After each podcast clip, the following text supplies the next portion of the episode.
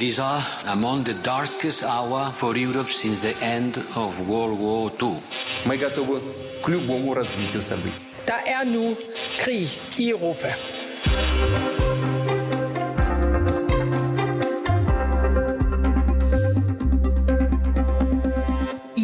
Hvor der er krig i Europa, mangler vi folk i det danske forsvar. Og et politisk flertal er ikke i tvivl. En del af løsningen må være, at værnepligten skal udvides til både at omfatte mænd og kvinder. Nogle peger desuden på at forlænge værnepligtsperioden, og andre vil helt gentænke værnepligten. Du lytter til Krig i Europa, hvor vi i dag ser nærmere på, hvordan Danmark måske igennem ændringer af værnepligten kan skabe et mere stabilt forsvar i fremtiden, som kan beskytte os, især hvis krigen rykker endnu tættere på. Mit navn det er Cecilie Lange. Og jeg hedder Alexander Lorentzen. Velkommen til Krig i Europa.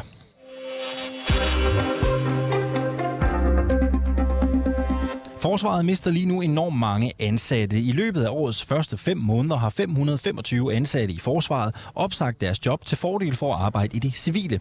Det viser en opgørelse fra Forsvarsministeriets personalestyrelse. Øh, Den har du fået indsigt i, Kasper Junge Vester. Godmorgen. Godmorgen. Tidligere overkonstabel i Søværnet og journalist på Forsvarsmediet Olfi. Og du har i en artikel beskrevet, hvordan Forsvaret bløder soldater. Og i begyndelsen af juni, der oplyste Herrens Konstabel- og Korporalforening, der også er herren alene lige nu mangler knap 600 mand. Hvorfor forlader folk forsvaret? Det kan der være mange øh, årsager til. Øh, der er sikkert lige så mange årsager, som der er folk, der, for, der forlader forsvaret i virkeligheden. Ikke? Men det handler jo noget om nogle arbejdsvilkår, øh, formentlig som de fleste finder utilfredsstillende. Øh, der er bedre muligheder ude i det civile erhvervsliv. Altså det er jo lidt afhængigt af, hvilken personalegruppe du kigger på. For officererne, der er lønnen markant højere i det civile erhvervsliv. Øh, og hvis man har udsigt til at blive kastet rundt i mellem landsdele og ikke ved, hvor man egentlig har til, øh, kommer til at høre til, og man har svært ved at karriereplanlægge, jamen så er det måske mere øh, oplagt at søge ud i det civile, få en højere løn og så kunne styre sin egen karriere. Øh, for konstablerne, så må man, øh, og, og måske i virkeligheden også befalingsmandsgruppen, så må man sige, at der er nogle arbejdsforhold, som gør, at det kan være svært at være i forsvaret. Hvad der er det nogle, ting? Jamen, det, er, det kan være små ting i hverdagen, som ikke fungerer. Man kan ikke få reservedele, man kan ikke øve på det udstyr, man skal udsendes på. Øh, nu er der også meget hyppige udsendelser. Altså, det, i det hele taget, så kan det være lidt svært sådan at få, få det hele til at hænge sammen. Øh, og går man så er lidt irriteret i hverdagen over, at øh, tingene ikke spiller, jamen øh, så til sidst, så er der jo også øh, nogen, der søger ud. Altså en gennemsnitlig konstabel er i forsvaret forsvaret øh, i cirka to år, og nogle steder endda lidt mindre, og det er jo et enormt videnstab, så det er et stort problem, det her, det sker. Øh, så man skal se på nogle arbejdsvilkår, øh, tror jeg, hvis man skal have folk til at blive hængende. Jeg kan forstå på dig, at de folk, som kommer fra forsvaret, de er eftertragtede ude i erhvervslivet. Ja, i hvert fald altså måske særligt øh, officererne. Ikke? Altså, det, er jo en, det er en rigtig god lederuddannelse, man får. Så, så det man jo også ser, det er, at der er mange unge officerer på øh, premierløjtnant og kaptajn-niveau, som, som søger ud og så får en, en lederstilling i det civile til en, til en langt højere løn, og så kan de blive styre, hvor de arbejder, hvor de bor, og, og, og styre deres, øh, have en meget mere lige karriereplan, som, som passer overens med, hvad de gerne vil. Ikke? Øhm, og det er jo selvfølgelig et stort problem for forsvaret, fordi de her unge officerer, det er dem, der skal udgøre ledelseslaget øh, de næste år. Ikke? Så, så i det, at de forsvinder i, i hobetal næsten. Altså vi har kurs mod en, en rigtig kedelig rekord, i hvert fald for premierløjtnanterne i år. Øhm, Jamen, men så mister du jo fremtidens ledere. Altså, hvem er det så, der skal, der skal besidde chefposterne øhm, om nogle år? Og hvor stort er det her problem i forhold til de opgaver, som forsvaret har lige nu? Jamen, det er jo så også det er jo en helt anden øh, kæmpe problematik. Altså lige nu, der har vi øh, øh, omkring 1000 mand udsendt. Øh, vi har 800 mand i Letland, vi har 200 mand i Estland, vi har folk i Kosovo, vi har folk i Irak. Øh, og, og vi kan jo se, at hæren også bløder konstabler. Øh, lige nu øh, i år, i årets fem første måneder, jeg tror, der er øh, cirka 300 konstabler, der har forladt hæren. Og det er jo selvfølgelig en udfordring, hvis man vil forlænge missionen i for eksempel i Letland. Altså, hvor, hvor skal de øh, folk komme fra? Man kan muligvis, eller det kan man øh, formentlig godt, stille et hold 2, øh, som bliver Livgarden, der skal, der skal til Letland næste gang. Men hvad så, når vi når til hold 3? Altså, så begynder det at blive svært, og det bliver også svært at... Øh, uddanne de folk, man har i Danmark, og som måske vi skulle udgøre et hold 3. Altså, der er, der er udfordringer, øh, der er store udfordringer med det her. Du sidder ikke alene her på folkemødet. Vi kan også sige godmorgen og velkommen til dig, Torben Ørting Jørgensen. Du er tidligere kontradmiral og formand for Foreningen Folk og Sikkerhed. Hvordan vil du beskrive den nuværende tilstand for Danmarks forsvar? Jamen, jeg er, er faktisk rigtig, rigtig bekymret, fordi vi er havnet i en ond spiral, hvor øh, det bliver selvforstærkende problemstillinger, som også Kasper han øh, refererer til. Vi står øh, i en situation, hvor man taler værnepligt, forøget af indtag af værnepligt, men, men vi har jo ikke de officerer og instruktører til at uddanne dem. Vi har ikke de faciliteter, der skal til. Så der skal tænkes rigtig, rigtig, rigtig alvorligt over det her, ikke mindst i lyset af den sikkerhedspolitiske situation, hvordan at vi øh, får løst de her problemstillinger. Og der synes jeg, at øh, vi mangler en seriøs diskussion også om værnepligt, øh, fordi vi kommer til at skulle bruge værnepligt, hvis vi skal øh, genetablere forsvarets øh, styrke og evne til at beskytte os alle sammen. Hvor travlt har vi med henblik på at få genoprettet forsvaret til en styrke, vi kan være stolte af? Vi har meget, meget travlt, og vi har langt mere travlt end de 10 år, man har afsat eller påtænker, at det næste forlig skal implementeres over. Øh, jeg forstår slet ikke, at, øh, at jo, jeg kan, godt, jeg kan godt forstå det, når vi sidder her i sommersol i Allinge, øh, fredeligt og stille i dansk idyll, at, at vi kan få, eller, eller forledes til at tro, at der ikke er nogen trusler mod Danmark. Men altså 400 km herfra, der ligger Kaliningrad, og øh, som er en del af et land, der er i krig i Ukraine. Vi begynder at, at være meget påtrængende, at vores politiske ledere og også befolkningen begynder at forstå, at det her det er rigtig, rigtig alvorligt, og at det øh, kræver, at man har lidt blod i øjnene og lidt vilje til at ændre på de ting. Og vi skal også høre politikerne i dag, men du siger, at vi skal forstå dem.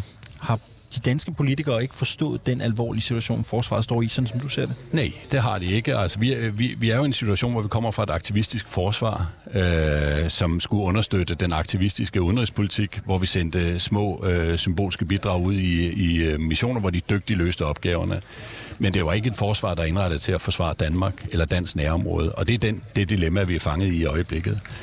Og, og, og det forsvar, det sparede vi så yderligere 15 procent på i øh, 2014, hvor Putin tog Ukraine, og det knækkede totalt ryggen på øh, troen på, at, at, at der var en mening med forsvaret internt i forsvaret. Og den skal der ed og muk med gøres noget ved nu. Klar tale. Torben øh, Ørting Jørgensen, tidligere kontradmiral og formand for Foreningen Folk og Sikkerhed, og Kasper Junge Vester, tidligere overkonstabel Søværnet, journalist på Forsvarsmediet Olfi i med os hele den her halve time. Og nu skal vi altså til de der politiske indspark, vi har talt så meget om.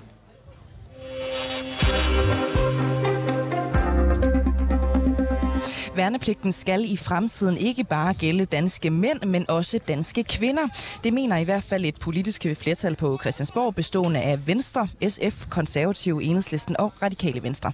Øhm, nu skal vi lige høre fra øh, øh Peter Velblom, som altså er forsvarsordfører for Enhedslisten, og altså en af dem, der bakker op om øh, forslaget. Det lød sådan her, da du, Alexander, øh, talte med ham på folkemødet i går.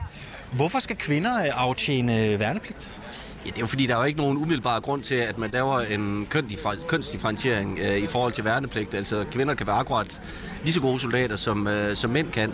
Øhm, og så kan man diskutere, i hvilket omfang man skal have værnepligt, og, og hvor meget behov der er for det. Øhm, men når vi har værnepligt, er der absolut ikke nogen grund til, at man laver en, en kønsdifferentiering i forhold til det. Men mener enhedslisten så også, at kvinder de skal aftjene værnepligt på lige fod med mænd?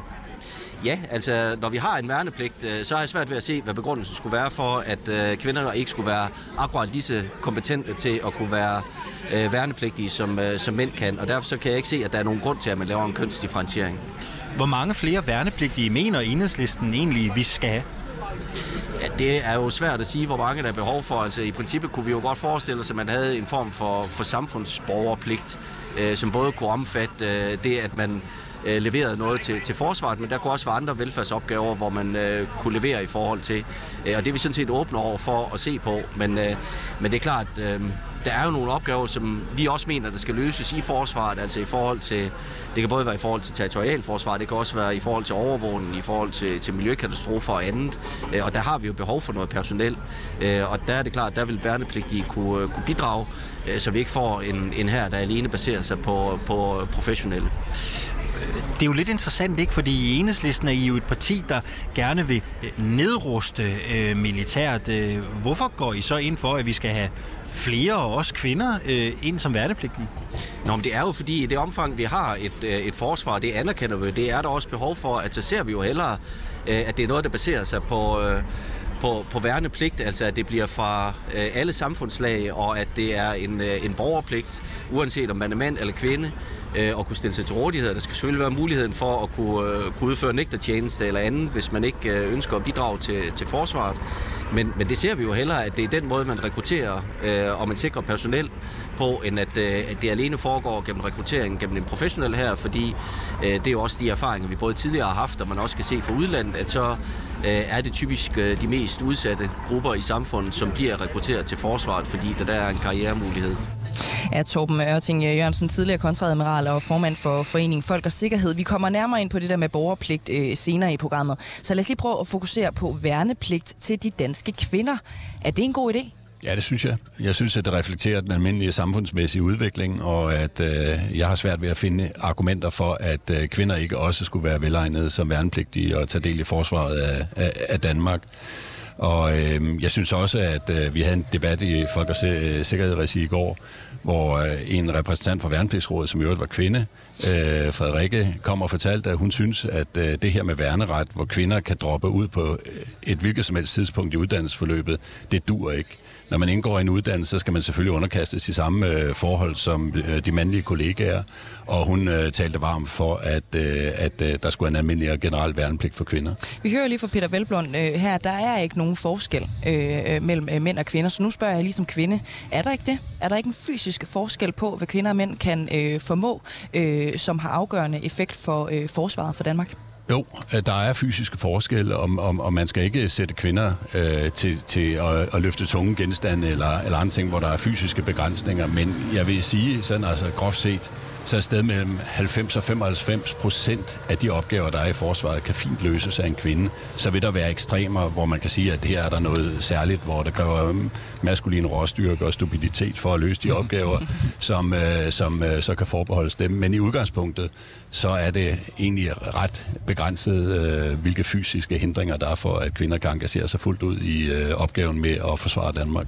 Vi har også talt med øh, Christian Tulsendal, som er forsvarsordfører for Dansk øh, Folkeparti.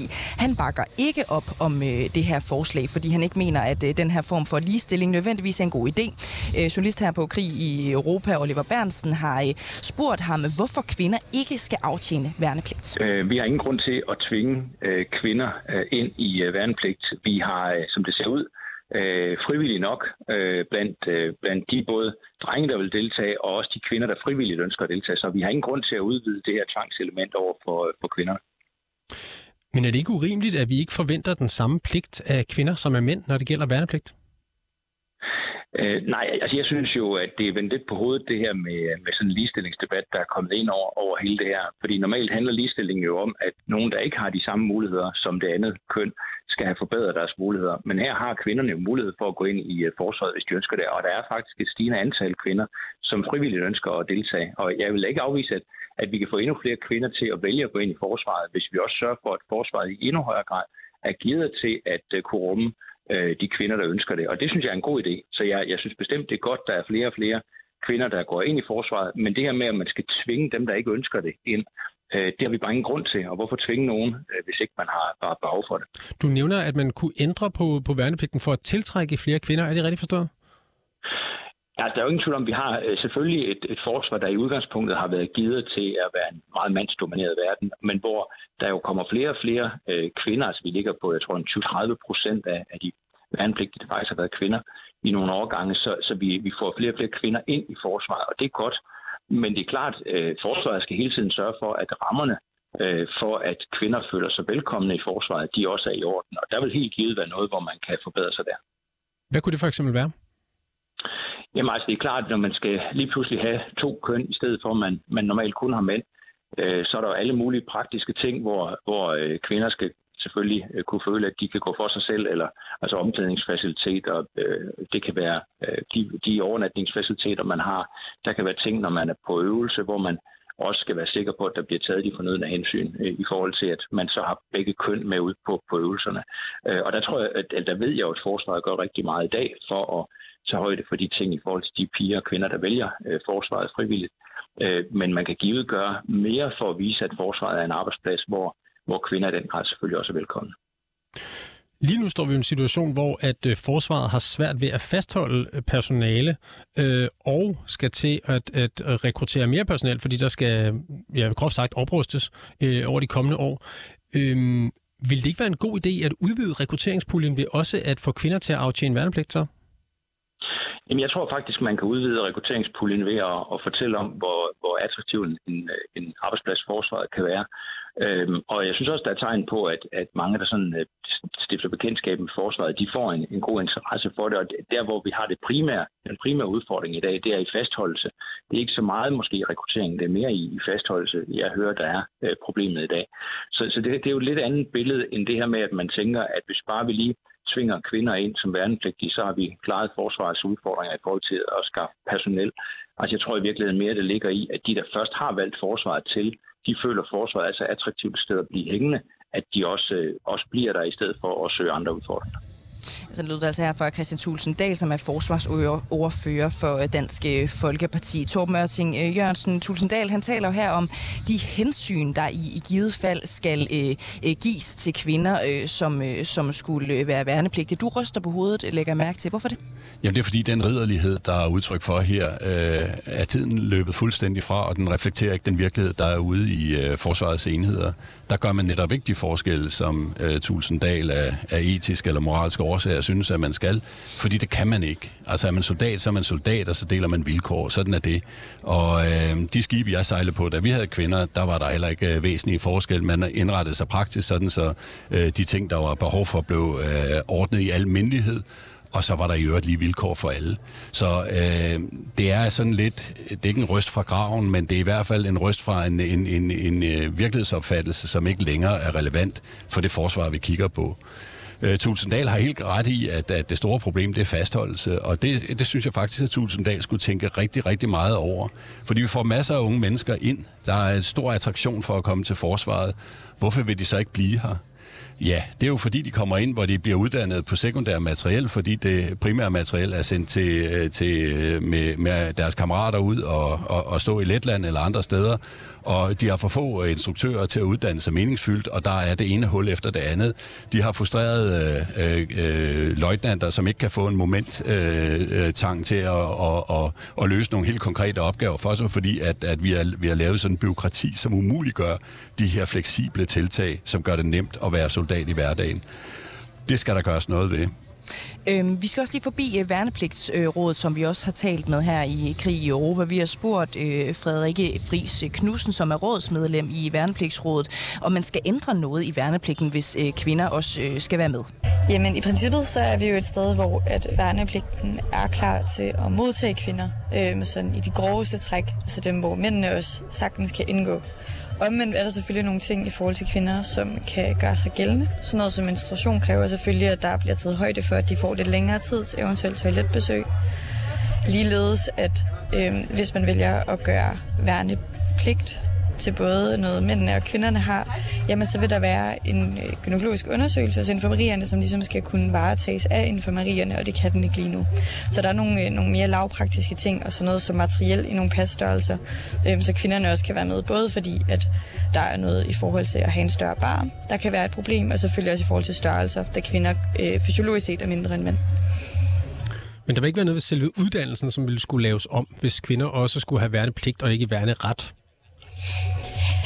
Nej, altså det er jo sådan, at man arbejder i enheder, og det er klart, at der vil være nogle fysiologiske forskelle, men det er sådan set ikke kønsbestemt, det er mere kropsbestemt. Øh, så uddannelsen kan have den øh, udformning, den nu engang har, uanset om øh, kvinder har værneret eller værnepligt. Er forsvaret klar til, at værnepligten udvides til også at gælde kvinder? Værnepligtsrådet mener bestemt, at forsvaret er klar til at øh, have en værnepligt, som også omfatter kvinder.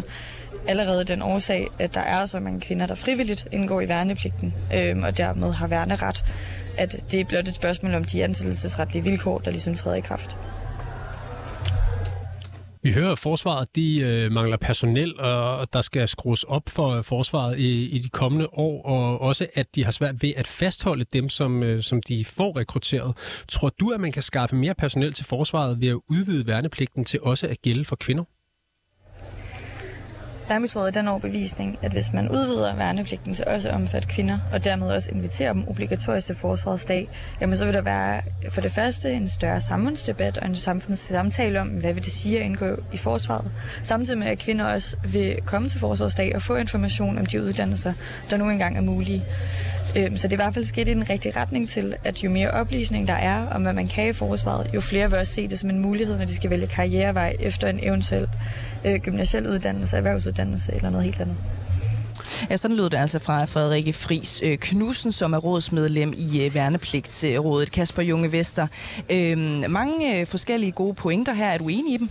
Ja, det er jeg grundlæggende. Øh, jeg, jeg er faktisk øh, inde i det meste. Jeg tror, hun har meget bedre styr på de her små lavpraktiske ting, som hun nævner, der skal, der skal rettes til, end jeg har. Øh, men det lyder meget fornuftigt, og det er selvfølgelig en opgave, man godt kan løse. Nu ved jeg, at man i øh, Forsvarsministeriets personalestyrelse arbejder på en, en ny HR-strategi, og jeg er helt sikker på, at mange af de her tiltag og mange af de ting, der skal ind og skrues på, det er noget, øh, man kigger på. Så, så øh, det ser jeg ikke som... Det, det, det bliver næppe nogen hindring for at, at optage flere kvinder øh, på værnepligten. Det, det kan jeg ikke se for mig. Tom Mørting, du ryster på hovedet. Nej, ja, HR-strategi, ikke? Altså, øh, hvor mange strategier skal der til for, at man adresserer de problemer, der forsvaret står overfor? Altså, de er så åbenlyse, og øh, jeg har ikke noget mod, man tænker sig om, men jeg synes, at vi er nået til det punkt, hvor der skal handling til. Øh, Det er en no-brainer, det her. Vi kan høre øh, Frederikke fra Værnepligtsrådet. Hun ser ikke nogen problemer.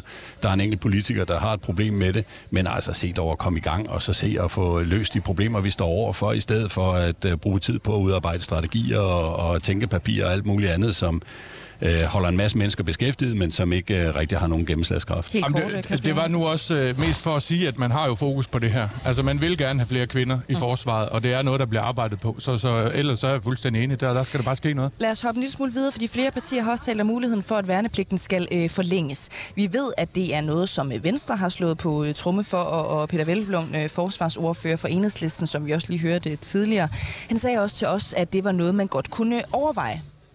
Hvad kunne en passende længde være for en værnepligt, sådan som enhedslisten ser Ja, men igen, det afhænger jo fuldstændig af, hvad det er for nogle opgaver, vi lægger over til forsvaret. Men, øh, men det er klart, altså jeg tror, øh, værnepligtslængden har jo svinget. Øh, nu er den på fire måneder, den har tidligere været på otte måneder, den har også tidligere været på, på 12 måneder. Øh, men man kunne sagtens lave en, en, øh, en ordning, eller forestille sig en ordning, hvor man kunne sige, at man skulle, øh, man skulle bidrage med, med for eksempel 8 måneder som en form for samfundspligt, øh, hvor man leverer enten til forsvaret eller til andre øh, opgaver, hvor, hvor man bidrager til, øh, til samfundet. Ja, begge to øh, helt kort. Hvordan lyder det her i jeres ører? Altså, man simpelthen forlænger den tid, øh, man er vær, vær, værnepligtig til for eksempel øh, 8 måneder. Jamen, det kommer jo an på, hvad man vil med forsvaret. Men der er ingen tvivl om, at, at jo længere tid du har til at uddanne en værnepligtig, jo bedre soldat får du også. Og, og øh, så kan man jo overveje at tænke sådan noget som reservekontrakt ind i det. Og så har du måske i virkeligheden noget, der begynder at ligne en færdiguddannet soldat. En, der har noget HAU, altså her en reaktionsstyrkeuddannelse, med i bagagen, som så vil kunne indgå i en reservestyrke umiddelbart efter øh, værnepligten. Så, så afhængig af, hvad man vil, og hvis man vil blive ved med at være til stede i Baltikum, øh, så kan det være, at det, at det er den her slags ting, man skal tænke i. Helt kort øh, også her. Jeg er varm fortaler for, at man laver en værnepligt, som har den længde, der skal til for, at, at den uddannelse og den enhed, den de indgår i, giver mening. Og øh, skal det være 12 måneder, eller skal det være 11 måneder, det vil jeg overlade til eksperterne, men selvfølgelig skal det være længere, fordi ellers så øh, uddanner man bare noget, der øh, kan trækkes på, men som ikke rigtig dur.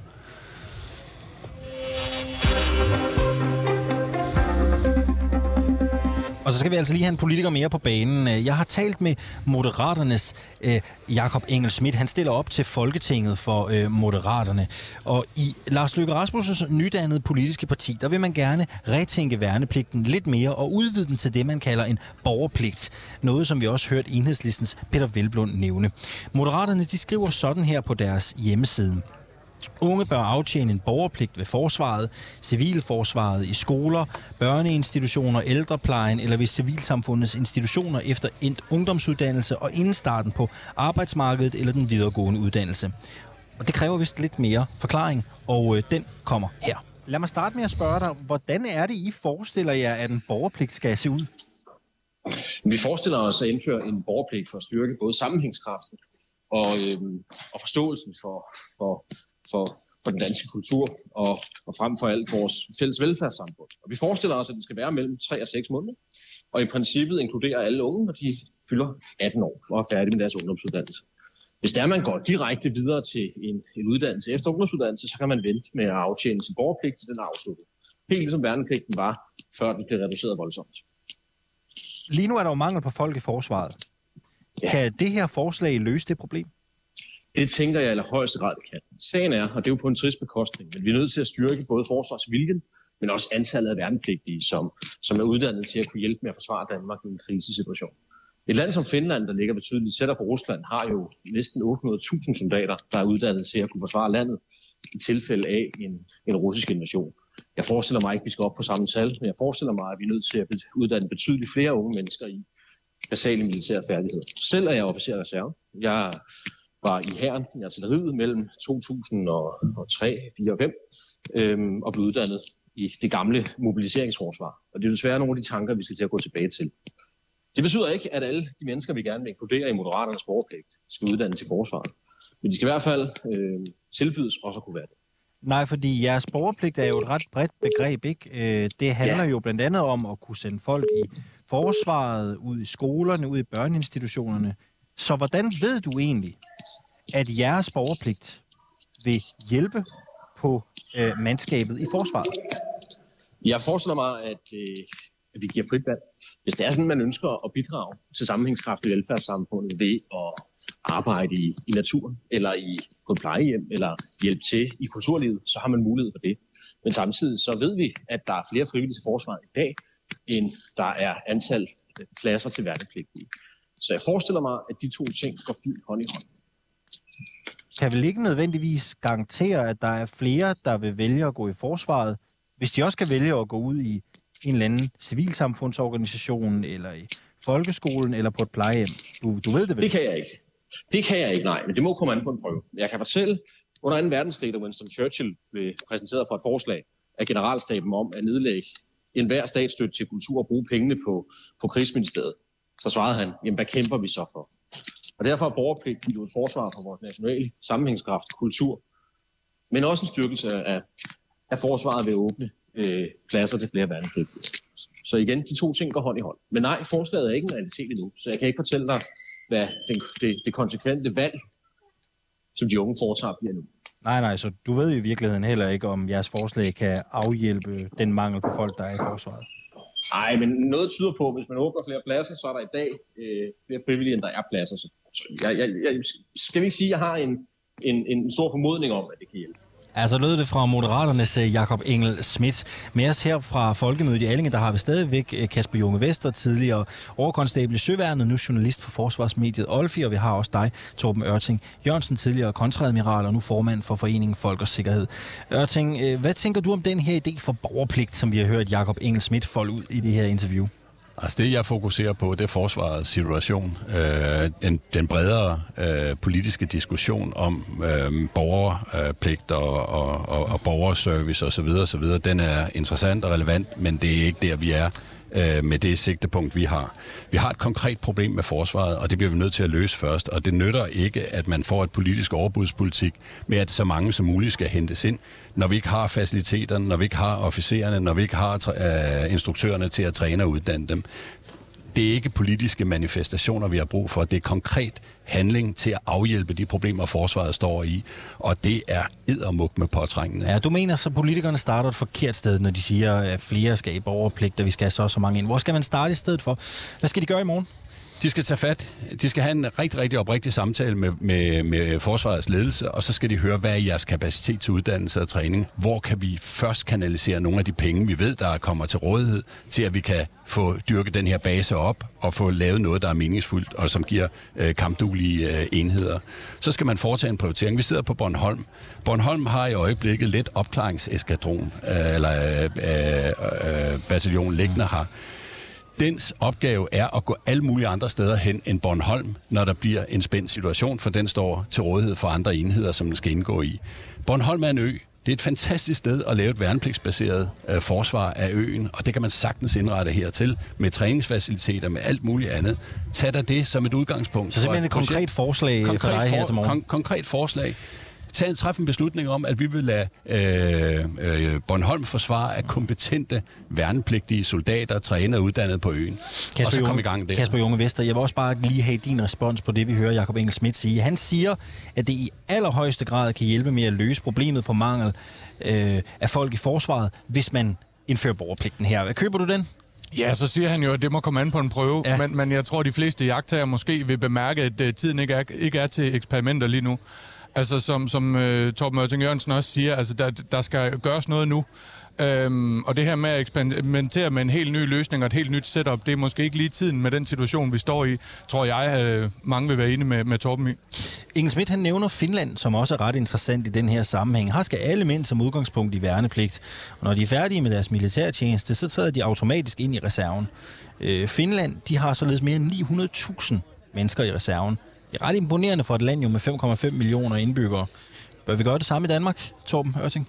Ja, jeg synes, vi bør lade os inspirere af det. Der er både Finland, der er Israel, der er en række andre nationer, som vi kan sammenligne os med, både befolkningsmæssigt og andet, og så prøve at hente inspiration i, hvordan de håndterer situationen. Fordi det bliver en byrde for det danske samfund. Hvis vi tager unge mennesker ud til at aftjene værnepligt, så står det ikke til rådighed for erhvervslivet, så det kommer med en pris. Og den, derfor skal det være noget, som vi alle sammen spytter ind i og har forståelse for. Her til sidst, Kasper Junge Vester. Hvad er dit drømmescenarie? Hvordan øh, ser øh, det helt optimale forsvar ud, hvis vi kigger ja, forhåbentlig ikke så langt ud i fremtiden? Ganske kort. Jamen, jeg synes, det er lidt svært at, at svare på. Øh, jeg vil hellere sige, at mit drømmescenarie er, at man forventer den her udvikling og får, får uh, lavet nogle fastholdelsestiltag, der virker. Sørg for, at det er attraktivt at blive i forsvaret uh, i alle personalegrupper. Sørg for at beholde officererne, så vi har et, uh, en forsvarsledelse i fremtiden, og sørg for at holde på konstablerne. For eksempel ved at, ved at give dem nogle af de frynsegoder tilbage, som var engang. Torben Mørting Jørgensen, tidligere kontradmiral, formand for Foreningen Folk og Sikkerhed, og Kasper Junge Vester, tidligere overkonstabel i Søværnet og journalist på Forsvarsmediet Olfi.